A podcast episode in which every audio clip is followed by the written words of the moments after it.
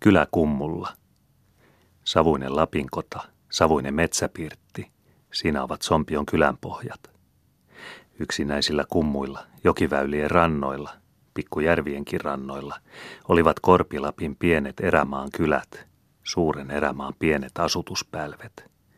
Rannattomat aavat pohottivat ympärillä. Vanha Lappi oli jo paikan valinnut, ja samoille kummuille sitten asettui alamaailman mies. Hyvin tiesi korpien kiertäjä Kurisia, taikka muu Lappi. Hyvin tiesi myös korpien kiertäjä Pelkonen, taikka muu erämies, mikä paikka on paras asentopaikaksi. Kumulta näki varsin, sati vihollinen oli aavalta hiipimässä, taikka liikkui siellä metsä, taikka tolvaili peuratokka. Jokirannan kumpu oli kuin luotu ihmisen asuinsiaksi. Kohta oli kummulla pieni auvakko ja siinä kylän alku. Matala hirsikömmänä puhalsi savua torven täydeltä.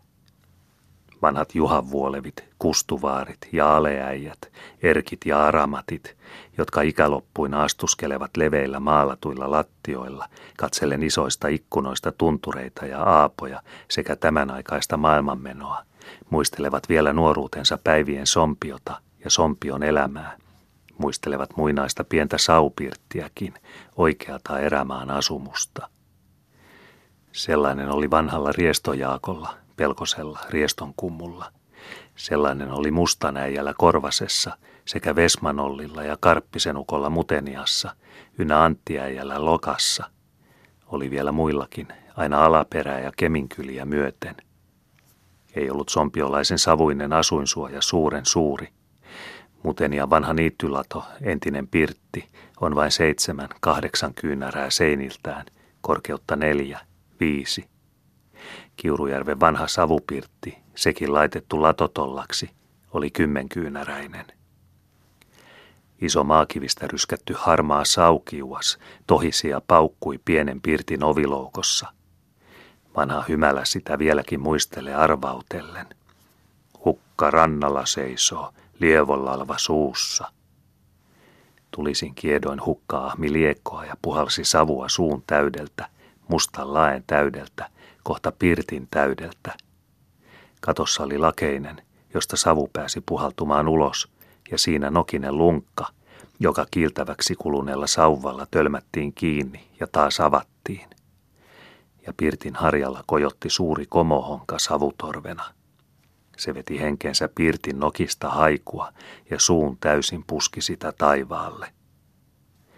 Sompio ahersi lämpöisessä pesässään – Savu vain pöllähteli, kun hän natisevasta ovirenkkanasta kävi ulos ja sisälle. Katseli hän Jumalan ilmaa parista pienestä, parikorttelisesta lunkkaikkunasta ja oli tyytyväinen. Oli lämmintä pirtissä ja kirkas päivä kilotti ulkona suurilla hangilla. Mutta kun alamaailman mies saapui Aapojen maailmaan, hän muisteli suuren kotipuolensa kummia, vaikka omiansa taisi saarnailla, kun sanoi – siellä on lasista ikkunat ja rautakengissä hevoset. Mitäpä sompio, tiiraili lautaikkunoista ja ainakin itse kepsutteli heinäkengissä. Sai toki sompiokin sitten alamaailman ihmeellisiä lasiikkunoita ja sompion hymälä sai viisastella. Läpi näkyy, lämpimän pitää. Laittoi savupirtin ukko pienen lasiläven peräseinään, laittoi toisen sivuseinään – Karsinaseinään vain jäi vanha lunkkareikä, karsinaikkuna. Sikiöt siitä kyllä rähmivät ulos, kun emo metsään mennessään pisti oven pönkään. Voitiin siitä myöskin työntää polttopuita pirttiin, ettei tarvinnut oven kautta kanniskella. Korpilappi kopelsi, kun joutui, savupirttinsä eteen toisenkin huoneen tapaisen, pienen tuvan, jättäen väliin eteisen, eli porstuan, ja sitten taas aikaa myöten asui porstuan perään kamarin. Ikivanhoja kaavoja kuvatellen asumukset itsestään hakivat sijansa sekä asettuivat suutusten ja nurkitusten. Saattoi kyllä jollakin sauäijällä olla heti eteisen sivussa talli, ja korvasenukon porstuan peräinen kamaripuura voi varsin olla ruumenhuoneenakin. Olihan se, kunhan oli, semmoinen kamaritolla, jonka peräseinässä oli pariruutuinen ikkunapahanen – Aran asuntona oli vain neliseinäinen pirttipahanen ja sen edessä karahkoista ja ruotakkeista rötistetty pistos porstuana, vaikka Ara Kittilässä naimaretkellä kehuskeli. Mulla on kyynärää pitempi pykinki kuin Kittilän kaikkein suurimustalo. Vanhojen kaavojen mukaan oli rakennusten katotkin rakennettu. Ruoteet oli alla, tuohet päällä, malot tuohien peittona ja väkiruoto läpi malkojen harjaristin. Toisinaan oli laitettu Lapinkodan tapaan turvekatto, taikka hakattu petäjän kelleksistä komea kourukatto leveine kumolautoineen. Pirtissä ja tuvassa oli vielä lämmintä pitävä, sammalpeitteinen, mullalla vahvistettu laupehuskatto, joka oli keskeltä vuolien varaan kohotettu kumuralle. Kirveellä ja malkurilla oli rakennus salvettu, saha ei vanha sompi ollut nähnytkään. Vasta Korvasen sammu toi metsäperille ensimmäisen lankkusahan, ja se oli jo tavaton kapine, koko kylän kumma. Eivät olleet asumukset varsin erinomaisia. Porstuan perähuone oli kylmä koppero, eikä tupa paljoa parempi. Sen ovinurkassa oli kivistä kasattu lapin takka, joka avonaisesta torvestaan liehtoi taivaalle sekä savua että lämmintä ja hautoi helmassaan hehkuvaa hiilosta. Hymälä katsoi sitä, katsoi takana akaksi ja laittoi soman arvauksen.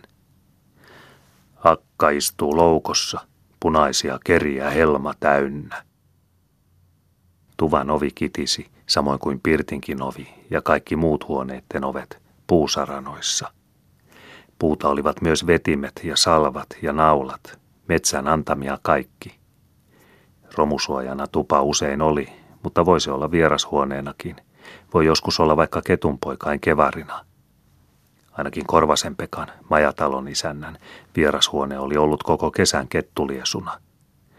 Huoneessa oli majaillut puoli tusinaa ketunperillisiä, vähän ennen kuin siinä joutuivat juuri joulun alla 1841 pari viikkoa vierailemaan itse iso Elias Lönnruut ja toinen iso Emma Kastreen. Matalan kettuliesun pikkuinen lasiikkuna oli paksussa jäässä ja takan peltihoito oli täynnä lapinhoitoa. Heti kun iso hiilos oli tummunut, sai jompikumpi vieraista kaahesta katolle työntämään heinässäkin savupipun nokkaan istutettuun pohjattomaan pataan. Joutui peräpohjan uunihoito sompion korppiinkin. Komohonka katosi pirtin harjalta ja kivistä kopsittu korsteini sai ruveta savun vetäjäksi. Valtava muuri otti uuneineen kohta neljänneksen lattiasta ja muurin nurkassa oli talvista tulenpitoa varten loukku, piisi sekä kupeessa kirnulle sopiva kolo, uuniruppi. Täyttää erämaata oli sompiolaisen asumus, sekä savupirtti että savuton. Kyllä metsä opetti miehensä asuntoa laittamaan ja antoi mitä mies tarvitsi. Korvesta oli koti kotoisin, ei ollut rautanaulaakaan vanhan vanhassa talossa – Korvasen sammutoi ensimmäiset piikarit, kun rupesi rakentamaan itselleen uutta asumusta. Isä-Pekka, iso äijä, sai jo syytä kummastella. Oviastippa sammu rupiaa rakentamaan, kun tarvitsee puolen tynnyrin säkin piikareita. No, jolla on hyvä varsa, se tarvitsee hyvän tallin. Erämaata oli sen elämä ja aherrus. Pirtin peränpuolessa oli pöytä, Pirtin paras – Istuttiin sen ääressä renkuilla ja syötiin pahkakupeista ja kalakaaroista, kullakin oma kuppinsa kokonsa mukaan, ja piimää ryypättiin korvareunaisesta hanhosta tai kiposta, joka oli korvallinen ja kimmistä tehty. Puiset lusikat nuolaistiin ja pistettiin peräseinän lusikkakahvaan, mutta muut astiat pestiin ja korjattiin pöydänjalkaan. Sivuseinän vieressä oli leveä penkki, mitä suurimusta petäjää oli metsästä löydetty, sille vaikka maata panit. Ja katon alla oli orsia, niin kuin pirtissä aina pitää olla. Oli vielä päreorret ja kenkänaulat muurin vieressä. Päreorret olivat päreitä varten, ja kenkänauloihin pistettiin kosteat kengät kuivumaan. Seinillä oli tavaraa. Karsinaseinällä, katorajassa, oli emännän maitohylly moninen viilipyttyineen. Oli siinä viiliä tuohiropeissakin. Nauloissa taas oli kapustaa ja kauhaa, kaikenlaista voikapustaa, maitokauhaa, harmajakauhaa, kaikki metsänomaa, puunpahkoista kaverrettua. ja muurinkolossa seisoi lämmitellen emännän kirnu. Katsoit karjavilja-astioiden pohjaa, monessa näit puukolla kaiverretun viissoppisen. Se oli metsäperäläisen kaikkein väkevämystähti. Se varjeli karjanviljan kateen silmiltä ja muilta pahoilta. Sivuseinä nurkkineen oli miesten seinä. Siinä riippui miesten vaatteita, pyytövehkeitä ja työkaluja. Riippui myös äijän kuikka, tuppeensa nyljetty kuikannahka, kaikenlaisten pikkuneuvojen kotelona. Jopa vielä kaakkuri, vaarin tupakkahoito. Mutta muorin tupakkikaakkuri oli karsina seinässä, muorin lähettyvillä, ja muorin joutten, lankakerien, tilkkujen ja neulomahoitojen säiliöksi nyljetty joutsenen nahka roikkelehti pitkine kauloineen ja koipineen kamarin seinässä. Joutsen kyllä pysyi kamarissa sarvinaulassaan, mutta tupakkikaakkuriansa muori sai aina vähän päästä etsiskellä – Ainakin korvasen äkäinen Eeva-Kaisa joutui tuon tuostakin mullistamaan koko sänkyhoitonsa ja nahisemaan. Tuliselleko se on joutunut? Mitä sinä ämmi haet? Sikiöt saattoivat kysäistä. Mutta muori vain ärähti. Kahta kutakin, mitä löyvän. Ja muori haki ja haki. Mutta kun ei löytynyt, jo viimein täytyi tuhista. Oli se mulla kaakkuri, mutta anna tulinen, missä se nyt on. Ilta- ja aamupuhteilla oli koko pirtti ahkerassa työssä, miehet sivuseinällä, naiset karsina puolessa, emäntäkin, vaikka häntä mainottiin pirtin peräseinäksi. Rukki hyrräsi naisten puolella ja kartat raaputtivat.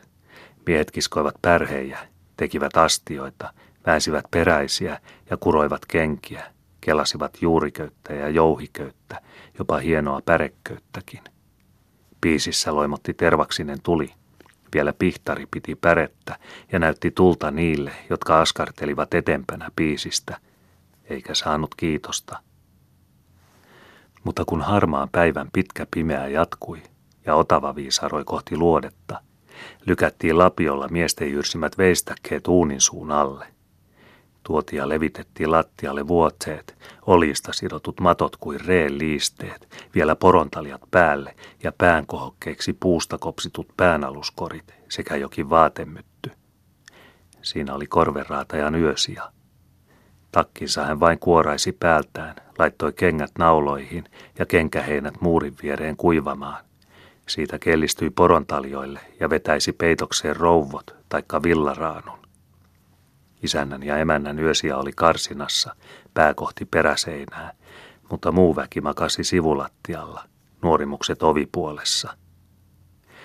Siinä meni sompion yö lattialla roukojen alla, porontaljoilla, vieri vieri loikoen, pään alla pääkori. Sänkyä ei monella ollut, joskus vain laudoista seinään kopellettu laatikko isäntää ja emäntää varten, taikka vanhaa ämmiä varten. Lapset ketturoivat vanhempainsa vierillä. Nuorimukset tuhisivat, kitisivät ja kiikkuivat kompsiossa taikka korissa. Mutta ikäloput eläkevaarit ja kunnan hoitolaiset saivat tavallisesti kärvistellä kylmässä oviloukossa ja koluta peittoriepunsa painoksi halkoja, jotta olisi lämpöisämpi. Taivaanvalkeat välähtelivät karsinaikkunasta nukkuvaan pirttiin, heitelle vaisuja valonhaamuja nukkuville rouvoille ja ympäri pirttiä nurkasta nurkkaan. Kuu katseli totisena, katseli hymyillenkin sivuikkunasta, sitten jo pilkisteli peräseinän puolesta. Mutta pakkanen pian puhalteli iltapuhteella itkeskelleet ikkunat paksuun jäähän, eikä utelias öinen kurkistelija enää nähnyt mitään. Väsynyt erämaan Pirtti nukkui, huokui ja unimielissään urahteli pimeänä yönä. Oli saateltu päivä lännen äärille, piti levähtää ja piti olla valmiina ottamaan vastaan uutta päivää idän ilmoilta. Näinpä jo aamupuolella, kun otava, taivaan kello, kylän kello, koko erämaan kello, alkoi osoitella koillisia ilmoja. Lattian rouvot ja raanut rupesivat liikahtelemaan. Niiden alta nousi pörröisiä päitä, unisia silmiä ja pitkään ääneen haukottelevia suita – Karsinapuoli ensin kavahti. Päivä oli maka tulossa, Otava sanoi, ja vanhojen ruumis sanoi, vaikka pihalla vallitsi täysi pimeys, eikä puoliyö ollut vielä varsin kaukana. Mutta nousta piti, oli kivelion nousun aika. Koottiin vuoteet pois, makuuoljet kääräistiin tyllylle ja vietiin porstua loukkoon. Taas aherrettiin piisitulen ääressä niin kuin illallakin, ja uunissakin roihusi tuli. Piisi lämmitti ja valaisi pirttiä, uuni lämmitti, ja jäiset ikkunat rupesivat valamaan vettä pitkin ikkunatelkkua. Naiset kävivät navetassa karjaa hoitamassa. Haukattiin aamupalaksi piimää, linnuntäkkää, kapahaukea ja Sompiojärven suolakalaa. Ja pimeää oli. Pimeää oli vielä silloinkin, kun miehet hankkiutuivat ulkotöihin. Pihapolku natisi jalan alla ja kipeästi parahteli kohta joka kappale, mihin koskit. Pakkanen puria kouristeli kaikkia. Pirtinharjan tummasta torvesta kohoava savukin kimmurteli pakkasen painamana. Kuului natinaa ja ryskähdyksiä tuolta ja tuoltakin. Kuului porokellon kalketta ja ahkion kahinaa. Kuului reenkin rohinaa. Kyläkumpu lähti hakemaan heiniä jänkäniityltä, taikka vedättämään kuivaa polttohonkaa puurantteelle. Oli talossa ajamista talveksi, heinäjängillekin pitkät matkat. Aikaisin piti aina olla menossa, jo ennen päivän nousua. Työkyt ja toimelliset ihmiset ajelivat päivän edellä, ja silloin meni kaikki hyvin. Tuskin itä kajasteli, kun poromiehet laskettelivat kyläkummulta aavalle – Kattojen tummia harjoja sekä mustia savupiippuja piirtyi vasten vaalenevaa taivasta. Aamusavut pöllähtelivät pakkasilmassa ja sieltä täältä pimeästä killisteli pieniä punaisia silmiä. Eivät ne olleet peikon silmiä. Naapurien piisistä loimotti lämpöinen tuli läpi jäisen ikkunan. Oli aikojen kuluessa kohonnut pikku pirtti ja toinenkin, kolme, neljä pientä ihmisen pesää keskelle synkkää metsää. Samoilla pihoilla saattoi olla kaksikin pikkutaloa ja toisia talon tapaisia tuonnempana. Ja talojen vierillä oli tarpeellisia kartanohuoneja. Siinä oli navettaa, latoa, lammasnavettaa sekä navetaluona karjakotaa. Oli vielä tallia ja porolatoa. Pieniä aittoja oli ainakin aikamiehellä oikein koko tokka Korvasen vanhalla Pekalla oli kartanon takana luiron rannalla aittoja neljiin, viisin, rantaaitta, verkkoaitta, kellariaitta, kettuaitta ja raakunkuoriaitta. Oli niissä jokin soma hulasaitta, jonka etuseinän otsa työntyi oven yläpuolelle ja sisässä oli lauvoja kaksittain, perälauvo ja ovilauvo. Monessa talossa oli vielä savunaamainen sauna, luiron rannalle rakennettu jopa pieni riihi, turvekatto, kummun laidassa ja riihen vieressä vanha olkitolla. Tämä oli Sompion korven talvinen kylä, hankien keskellä pieniä harmaita taloja, jotka komohongan taikka maakivistä kasatun savutorven kautta puhalsivat tervaista haikua. Kyläkummulla askarteli kirjavaa kansaa talvisissa toimissaan, ja puurantteella käpsehti talon lammastokka, näperellen petäjän karhakoita – jota vartavasten oli ajettu pihaan lampaiden jyrsittäviksi. Kun suuri kesä asui parhaillaan Aapojen mailla, kyläkumpu oli pieni valoisa pälvi keskellä synkkää kiveliötä. Pikkuisia pellontilkkuja oli siellä täällä pitkin kantoista töyrämää, ja ne työnsivät leipäviljaa täysin voimin, elävää Jumalan viljaa mustassa Lapin korvessa. Pitkä sorkka-aita ajoi ison kyläkummun kierrokseensa, se oli aina kuin vihainen hirvas sarvihykkyrät pystyssä. Se ympäröi koko kylää ja seisoi uskollisena vartiomiehenä metsää ja sen peikkoja vastaan. Sen kierroksessa asui ristikansa ja Jumalan viljalla siunatut pellot, mutta aidan ulkopuolella oli suuri erämaa ja villi metsä. Korpiloukon kansaa ahersi aidatulla kummullaan. Pienet polut Monikertaan heinäkengin, vuotakengin, tuohivirsuun ja paljaan jalkanahoin nurmikkoon hipsutetut kuljettivat talosta toiseen. Ne kiertelivät kivien ohitse ja nurkkien ympäritse, kuljettivat kujaa myöten, joskus ojustivat poikki viljapellon. Kuin ystävälliset kädet ne ojentuivat naapurista naapuriin, houkutellen haastelemaan kylän kuulumisia ja kutsuivat emäntää kotiinsa, Sati hän kovin pitkäksi aikaa unohtui toisen talon portaille saarnailemaan. Polku tunsi kylänsä ja kylä tunsi polkunsa. Se oli samaa henkeä kylän kanssa. Jokainen oli sitä hiertänyt ja hipsutellut. Jokainen oli jättänyt siihen jotakin olemuksestaan. Se oli tuttu, se oli kuin ystävä. Vain silloin, kun hyvän naapurin kanssa sattui äkäinen sanankahdus, polkukin heti nosti niskakarvansa pörhölleen. Veti polku jokirantaa veneen luo, veti myös ja kiersi metsänlaitaan sekä lähti sieltä kautta kiveliän ojustelemaan naapurikylään. Se oli käymätie, vanha kyläinvälinen pilkoitettu metsäkeino. Metsästä se tuli ja metsään meni, käväisi välillä vain kylää katsomassa. Liikui pihamailla, käpsehti poluilla ja pelloilla kylän kansaa. Lapinpukuinen punahilkkakin mennä heipotti ja sukelsi pikku ovesta pieneen aittaansa. Avojaloin vain tallattiin kotoisia kenttiä, eikä vanha lappalainen tarvinnut kesäpäivän verhokseen muuta kuin ikälopun paltsarajan. Lanta ja Lappi asuivat samassa aitauksessa. Erämaa eli niin kuin hän eli, ja erämaan kylät olivat sievät ja tasaiset. Kyläkummullaan oli vanhan sompiolaisen kaikkein mieluisinta asustella, sekä alamaailmasta tulleen erämiehen että alkukantaisen korpelaisen. Oli vanhassa Korpilapissa vanhoja korpijuurakoita, pelkosia, karppisia ja muita isoja mustia. Sati taas oli tenolaisiakin sekä muita lappeja, jotka olivat pieniä ja mustia. Kylän pirteissä ja pihoilla, kylän poluilla ja pelloilla heitä kyllä nähtiin. Nähtiin myös naapurikylissä sekä pyytöretkillä erämaassa. Entiset maailman vanhat äijät olivat kohta kuin karhuja.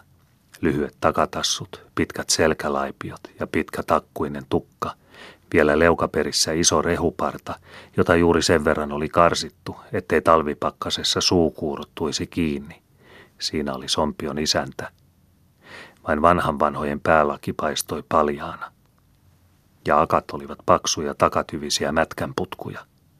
Entinen lokanäijä oli iso mustatukkainen rumilus, akka melkein samanlainen – Mutenianukot, kun tulla köyristelivät pieneen pirttiin, jo piti oikein toisen kerran katsahtaa, ovatko kylän ihmisiä vai metsän lihatontteja. Leveä punainen naama kumotti ja silmänvalkoiset muljahtelivat nokisen laen rajasta. Oli siellä, Muteniassa, vanhoja aihkeja, Kuntsuhannua, Mutenian Hannua, Vesmanollia, Hussipekkaa, Kössöäijää, Puhkiaista – jylhiä, pettua rouhivia jöntäntönttejä, jotka rötistivät suovan pieliksi niin kauheita korpikuusia, että toiset sompiolaiset kauhtuivat. Nyt on kuin Kalevan pojan pielet. Eivätkä riestonukotkaan aivan arkimikkeleitä olleet, kovia karhumiehiä, taikka rumia noitia ja pirukurikan haltioita. Ja kiurun Metsäjärven kolot äijät, tanhua velhot, luiron napaukot, karkon vaari – ja vanha Simo, joka karvareuhka korvissa makasi kiukalla kesäpäivätkin. Vielä Kairalan kuoharit, Keminkylän korpikontiot, kaikki samoja kärtsäköitä, aivan omiansa rymyämään rannattomissa korpimaissa. Erämaa kasvatti kaltaisiansa. Kasvatti sellaisiakin kuin Korvasen körreä. Koko mies oli Korvasen Pekka, Eiran Sammelin poika, joka tuli kotivävyksi Mustan Antille – Antti Marke, ruskiaakka, tapasi hänet Inarin markkinoilla, houkutteli rengiksi ja sanoi, on meillä tyärkin, Eeva Kaisa. Pekka tuli, iso miehen kölsö. Renkinä oli ja nai Eeva Kaisan, pikkuruisen tumman tupatussun, joka tuskin ulottui kainalosauvaksi. Mutta Korvasenniemi heidän kohdaltaan kyllä seisoi, kasvoi pian koko kyläksi – Pieniä pettereitä, sammeleita ja eevakaisoja vilahteli pian joka nurkassa, ja yksitellen saatiin heitä toista tusinaa. Siinä jo oli perillistä, niin ettei äitimuori muistanut kohta kaikkien nimiäkään. Taisi olla kaksi riitastiinaakin ja pari petteriä. Tulinen liekki niitä tiennyt mitä jo oli, Eeva Kaisa kirvaili. Piti olla karsinoita kohta koko kartano täynnä. 17-ikäisenä Eeva-Kaisa oli ensimmäisensä pyörähdyttänyt. Aika korpirymä Korvasen Pekka oli, ryski kotona ja metsässä, keitti viinaakin, että kota höyrysi, maisteli sitä ja suurenteli. Kyllä minä olen voiman oikealta puolelta. En ole ikänä peljännyt muuta kuin kahta, ukkosta Ja kuntsa Hannua. Ei ole minua muut liikuttaneet. Ei, eh. Joku tietämätön saattoi kysyä. Mistä sinä niin olet niistä palttunut? Oli Pekka ollut heinänteossa, oli ukkonen jylmännyt. Toiset olivat laukanneet piiloon kuusen alle, mutta Pekka oli vain hyppinyt ja karjunut. Mitä teet pölkäättä? Mutta kun pitkäinen oli oikein leimahtanut ja jyrähtänyt ja lennättänyt ukkoa kymmenen syltä ilmassa, jo täytyy todistaa. Näkyy olevan väkevämpi kuin minä. Korvanen oli iso talo, varsin renki piti olla. Mutta Pekka, äkäinen äijä, väliin röykytti renkiä niskasta, riepoitteli tukastakin ja karjui. Se pitää olla niin kuin minä sanon. Kaapinantti, Lapinmies, pysyi talossa kumminkin monta vuotta. Saattoi naapuri jo kerran ihmetellä. Taitaa olla hyvä talo, kun niin kauan olet ollut. Aa, kyllä se muuten, mutta vasempi puoli lusikkaa reppii suuta, Antti sanoi emäntää tarkoittaen ja syödä mäyhäsi. Korvasäjä sattui kuulemaan renkinsä ruokapuheet. Tuli julmana, otti niskasta ja riuhtaisi yli pöydän, ruotaisi lattiaan ja kysyi. Joko lusikkapuoli parani? Mikäpä sen lienee parantanut, Antti kitisi. Äijä pyörähdytti toisen kerran niin, että kantapäät kapisivat katossa ja taas karjaisi. Joko lusikkapuoli parani? Nah, killa se nit luottaa, siljä se on, renki natisi. Mennä könttyröi pöydän taakse ja rupesi tukkimaan lusikkaa suuhunsa. Kymmenen vuotta Kaapinantti palveli Korvasen Pekkaa. Mutta kun hän lähti, ukko ei enää ollut saada uutta renkiä. Pelättiin äijän kovia kouria. Viimein kuntsahannu, mutenialainen karhu, kummasteli ja sanoi. Eikö sinne nyt kukkaa uskalla? Pölkääkö nyt? Ja Hannu meni ja oli, ja äijä maksoi hyvän palkan. Istuttiin kerran illalla ja tehtiin puhdetöitä. Hannu ahersi astian teossa ja äijäkin kopelsi astiaa. Äijä teki ruman viilipytyn, kovin ruokottomasti kaarnoineen väänsi vannetta sen ympärille. Ja kumminkin hän siinä taas rupesi renkiä neuvomaan. Monet kerrat sanoi, että niin ja niin pitää tehdä. Viimein renki äsähti. Ja sinä rupiat neuvomaan. Itten on rumanteet. Saat kysyä multa, kuinka astia tehdään. Isäntä karsi paikalla rengin niskatakkuihin. Mutta Hannu iski kiinni suuret karhunkouransa, rutisti, nosti ja roikaisi äijän lattiaan niin, että rymähti. Ja sanan puhumatta renki sitten paineli ulos. Siellä oli suuri pirukurikka seinän vieressä. Kuntsa sieppasi kurika ja kirvasi. Se koranus. Minä puotan alas koko huoneen. Pirukurikka rupesi heilumaan kahtahalle ja nurkanpäitä alkoi pyörähdellä pitkin pihamaata. Jymähteli vain. Isäntä kuuli jylmeen, juoksi pihalle, näki nurkanpäitten poukkoilemisen ja huusi hätäisenä. Älä hyvä mies, älä älä hyvä mies, sovitaan pois.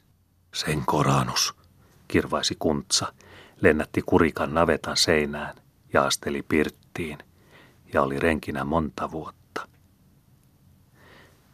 Liikkui luiron kylillä ja metsissä usein kumma olio. Hiihtoi taikka käydä käpsehti tai kaajeli porolla. Se oli koko kolo nähtävä. Puiden välistä välkähteli punaista ja mustaa ja valkoista, niin kuin olisi siellä liikkunut kirjava nautasonni, mutta pää oli kuin koiralla. Se oli kumminkin niin ihmisen näköinen, että auto luuli sitä kyöpeliksi – Koko metsäperä kyllä tiesi, että kirjava kummitus oli Värriön Heikki, Korvasen ison äijän ja pienen Eevakaisan perillistusinan poikia. Heikki oli aikoinaan muuttanut Korvasen kummuilta Tanhuan taakse Värriöjärven töyrille. Hän oli löytänyt sieltä hyvän Anna-Marian, veljettömän maatyttären, maanperillisen, ja saanut sekä Anna-Marian että talon ja tullut mainittavaksi Värriön Heikiksi – Kylän kummana ja metsien kummana saikin mainita, kun värjönukko käydä kepsutteli ja laipioilla oli nautavasikan nahoista kursittu mustan, punaisen ja valkoisen kirjava peski ja päässä keikkui kamala karvareuhka, kirjava koirannahka, jonka kuono irvisteli otsalla makalakin kilpenä, etukäpälät pitelivät korvia ja häntä takakoipineen roikkelehti hartioilla. Toisin vuoroin Värriön korpiheikki taas mennä vouhotti, niin että lampaan kirjava kelsiturkki löyhki ja päässä oli lakki kuin turven mätäs. Lakissa oli paikka lyöty paikkaan kymmenin kerroin, ettei pohjakuoria näkynyt mistään. Pokurinukko oli paikkoja kerran lueskellut ja saanut niitä 120 ennen kuin meni sekaisin. Koko metsäläinen nähtiin silloinkin, kun Värriön Heikki oli sadepäivänä paimenessa. Ukon päässä oli tavaton tuohesta väännetty lakki ja yllä tuohilevyistä koottu päänreijällinen kauhtana. Sama metsä oli Heikin talokin Värriön takarannalla. Koko rakennuksessa ei ollut rautasaranaa. Vitsoista väännetyt saranat natisivat kamarinkin ovessa. Asusteli Sompion kiveliöissä monenkaltaista korpelaista. Oli vanhaa mellanäijää ja riiminellaa, mettoaaroa ja mellalleenaa, pönkkäpekkaa ja pullia ja kallasta. Asusteli myös useita suikkeja, vanhoja lappeja – Nähtiin Sompion korpikummuilla monesti könnin juntti, joka majaili Kopsusjoella, Valkeasilmävaaran laidassa. Nähtiin myös suikin juntto, joka joskus rähjäili saman mukaan toisella rannalla. Suikin juntto, kylmän vihojen röykyttämä vanha poika, juti talvella kelkka perässä kyliä myöten, häräillen akkojen apulaisena. Kesällä taas souteli veneromiskolla pitkin jokireikiä, taitteli akoille lehtiä ja seisotti elukoita – Pekkalan pahankurisen potkuritammankin juntto puoski, niin etteivät sen takajalat enää nousseet. Mitä lienee mies tehnyt, mutta ylpeillen hän sanoi konille. Nyt on kymmenen tuhatta leviskää hännän päällä. Äh, eipä jalka nousekaan. Kun Juntto keväällä meni ensi kertaa Kopsuksen rantaan, hän kyseli veneeltään. Na, minkä kaltaisella tuulella sienit olet? Sitten hän työnsi purtilon jokeen ja sanoi, hukkamatkan leikkaajaksi karhukuorman kantajaksi. Könnijuntti oli samoja suikkeja, tuhkalappalaisia kuin suikijuntto, mutta kun hän kuuli saarnattavan kuulusta Könnin mestarista, joka teki kummia kuokkamiehiä, teki tusinan puisia lautamiehiä, jotka vastasivat tuomarille, juu, juu, teki rahaakin ja paljon muuta merkillistä, niin hän, suikijuntti, rikas porolappi, tuhantisen porotokan isäntä, rupesi nimittelemään itseänsä könniksi. Sitä enemmän kuin sai emännäkseen Nebloslokan komean Tiinan. Siinä jo olikin Juntille saalis, Lokan kaunis Tiina, koko Korpilapin kuulu, jolle ei kelvannut kukaan. Papin olisi juuri ottanut, mutta hänelle taas ei kelvannut metsän tytär, kauniskaan. Vasta kun joutui vanhaksi, eikä enää kukaan käynyt kysymässä, Tiina meni metsänkiertäjän emännäksi – ja ylpeili. Kyllä suikin tokka elättää. Elättikin, mutta kun kauhea rutto kierteli kiveliöitä ja kaatoi juntinkin tokan, niin Kopsusjoen kotamökkiin Tiina Könninsä kanssa sortui, sortui kaikkein kurjimmille päiville. Kenkärajat ja riuttueläimet usein kiehuivat mökin keittoparassa, ja toisinaan Tiina nälissään kuuhkaili metsässä etsien luita, joita oli ennen hyvinä päivinään keittoineen kumonnut kantojen tyville. Mutta Juntti vain kehuskeli itseään könniksi.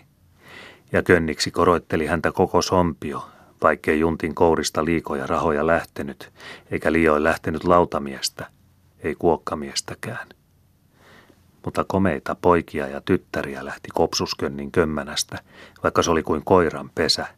Pitkän miehen piti kohottaa koipessa seinää vasten, kun heittäytyi lattialle loikomaan.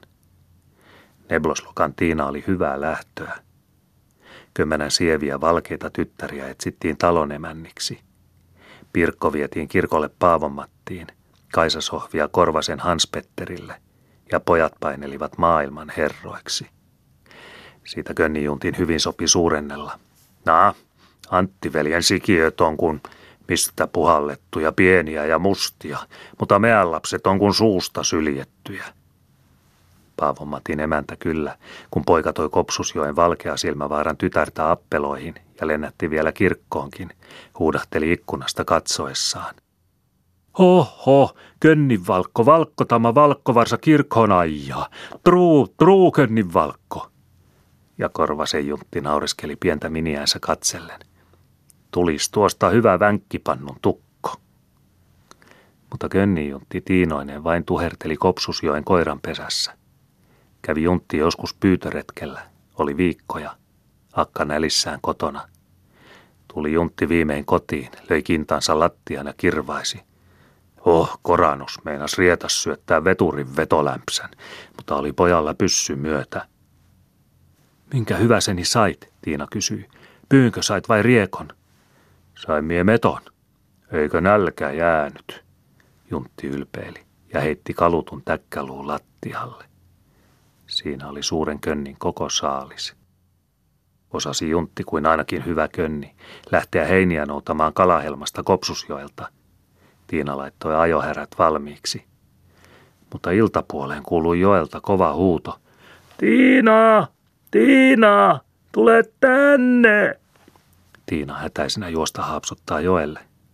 Siellä könni istua könöttää etuporon heinäkuormassa. Tiina kysyy. Mikä hyväseni täällä on hätänä? Naa, kun tuo takaherän häkki tarttui kantoon. Päästä hyväseni se irti. Kaukana kiveliössä oli könni juntin kömmänä. Kaukana oli koko Sompion korpiloukko, jossa erämaalaiset ahertelivat. Oli jossakin etäällä, metsien takana, kirkonkylä, jossa kristikansaa istutettiin jalkapuussa, konttautettiin pitkin kirkon käytävääkin, kuka oli laittanut jalkalapsen. Seisotettiin myös poronvarkaina kaaristettuina isoon mäntyyn. Olipa siellä Pietarin kankaalla aikoinaan Pyhäjärven Pietarilta, murhamieheltä, lyöty kaula poikki ja ruumis naulattu petäjän kylkeen mätänemään. Ja siellä, kirkon kylässä, käytiin käräjiä, pantiin asioita lenkkiin ja riideltiin. Mutta vanha Sompio ei pannut asioita lenkkiin, eikä lähtenyt tuomarien tupiin torailemaan. Sompio vain vannoi omat valansakin niin, että ne pitivät. Repäisi oikein riettaan nimen kautta. Piru saa minut viiä kuin höyhemen, jos ei se ole niin kuin minä olen sen puhunut. Sompion tasavissa kylissä oli omat lakinsa ja käräjäpaikkansa. Tuli kylänukoille jostakin riitaa, tuli lopulta äkäinen tinka, kun toinen tiesi hyvin, toinen vielä paremmin, taikka sattui ankara sananväänne, vaikka uskon asiasta. Jo mentiin ulos katsomaan, kumpiko oli oikeassa. Nyrkeillä siinä kahta puolta tunnusteltiin asianlaatua sen kuin ennätettiin. Oli kourassa vielä lujikkeena visapiippu, taikka messinkinen peilituusi. Tunnusteltiin pitkistä niskatakuistakin, ja joskus kun ei asia tahtonut ratketa, täytyi raastaa pahaisia parseeleja niin, että lopulta oltiin kohta alkosen alastomina. Täytyy riepoitella niin kauan, että jomman kumman piti myöntää.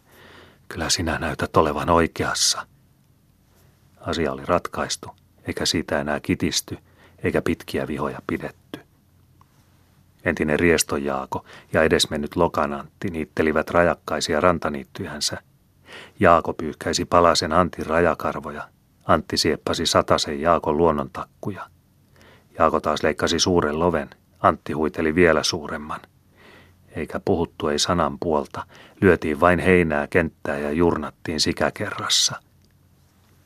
Mutta kun satuttiin samaan aikaan rajaniityille, tutkittiin nyrkeillä ja visapiipuilla, kuinka kulkee niittyjen raja. Kauan aikaa piti asiaa tutkia, ja ankarasti siinä nyrkit heiluivat ja visapiiput lukivat pykäliä. Viimein kohta alastomaksi riepoiteltu riestojaako sai puhkunsa välistä puhalletuksi. Panne nyt raja niin kuin tiedät sen olevan. Tuomarikin joskus ihmetteli, kun ei sompiossa pantu asioita lenkkiin. Mutta sompio lautamies sanoi hänelle, nyrkillä siellä tasaathan kaikki. Akat taas tasasivat asioitaan piekalla, leipälapiolla.